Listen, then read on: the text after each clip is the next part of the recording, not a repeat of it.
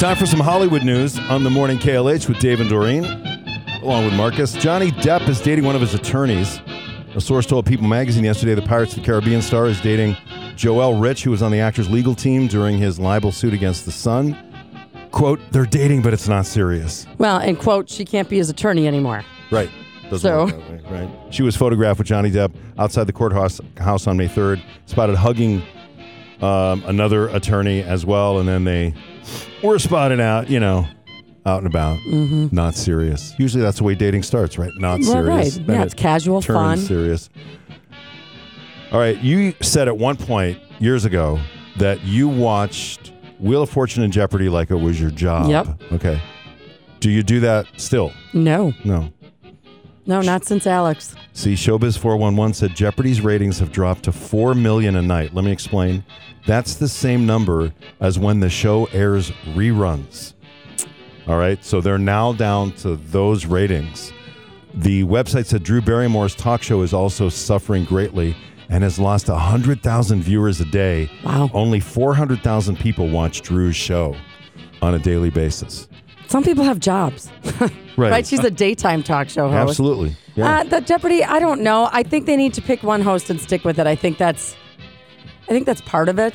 Ken Jennings is kind of boring, Yeah, they're both fine, but but fine doesn't cut it, man. they're When not you- Alex. no. It's hard. Yeah, we need a game show host host. I mean, none of these celebrities who are actors or comedians who are sliding over and being game show hosts. Agree. We need like Yeah. a Wink Martindale Yes. or Or the 2023 version of that. You know what I mean? Yeah, Like, uh, exactly. yeah. There's there someone has to out be there. somebody out there.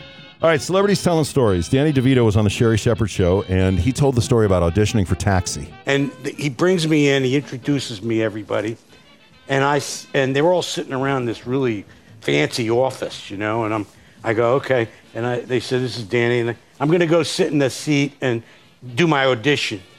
And I said one thing I want to know before we start: who wrote this? And I threw it, and, and I I threw it. I threw it on the table, like a coffee table, right? And they're all sitting around. And there was one split second where, uh, maybe a half a second, where I thought I might have messed up. But then they just laughed so hard because Louis, that was basically Louis walking into their life. Mm-hmm. Jon Hamm, next up on the Kelly Clarkson show, tells a story about being at Prince's very last concert. we were shooting Baby Driver, and I saw that he was coming, and I knew that he was coming on this particular tour. He was playing by himself, and I thought, I'm gonna. I got tickets, and he canceled. Oh. He got sick and he canceled, and I was like, oh no! But he rescheduled, and he rescheduled for the end of our shoot, and I still had those days off, so I was like, okay, my tickets are still good. Uh, we're gonna get to go, and it was his last show, and I still have my little ticket stub. Man, you'd never throw that away, right? No, he's lucky he actually had a ticket, an No actual kidding. ticket. Yeah. Nowadays, good luck. Tonight show, Tyler Perry telling stories. Tyler Perry talks about having a moose on his property. No, that's that's that's at the back door. And notice I'm up on the balcony because when they show up, I get out of the way. I'm just like, and they're so quiet and majestic. They'll just come up out of the, out of the woods out of nowhere. And I used there's a fire pit over here that I like to sit and write, and I would sit there for. You know, when I first bought the place, I'd sit there and write. Then these jokers started showing up. I was like, no, no, you were here first. You can have it. yeah, that's it. Uh, did you see Betty White's got more than 1,600 things that are on the auction block from now until Sunday? BuzzFeed made a list of some of Betty White's most Like weird stuff. right? random, just like random Yeah. items. For example, a vintage RCA TV with a remote and an antenna on the top. Mm-hmm. Betty's Disney VHS collection, vintage leather baby shoes, a nun doll. Yeah, I've seen the pictures and the bids on these. Like that nun doll Yeah. already has five hundred dollars, six bids. Betty's board game collection featuring the home edition of Password, which was hosted by her late husband, Allen Ludden. An oil painting of Betty White from the 50s. Moon landing memorabilia, Betty's wedding ring, a collection of cat jewelry. Okay, this is really weird. Betty White's bedroom door is up for auction. That's interesting. I know. Does it have notches in it or anything? Or we don't know. All right, uh, a collection of animal figurines wearing sombreros. Specifics, very specific.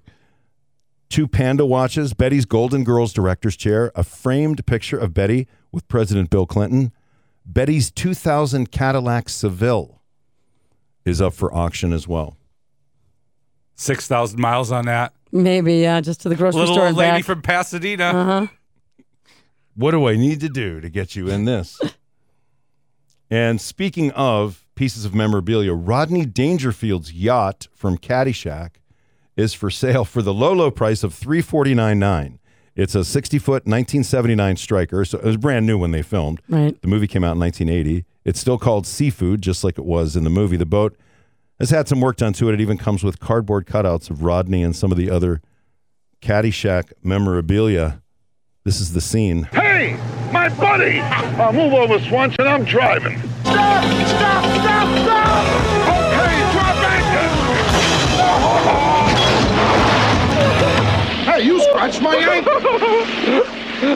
That's your Hollywood update.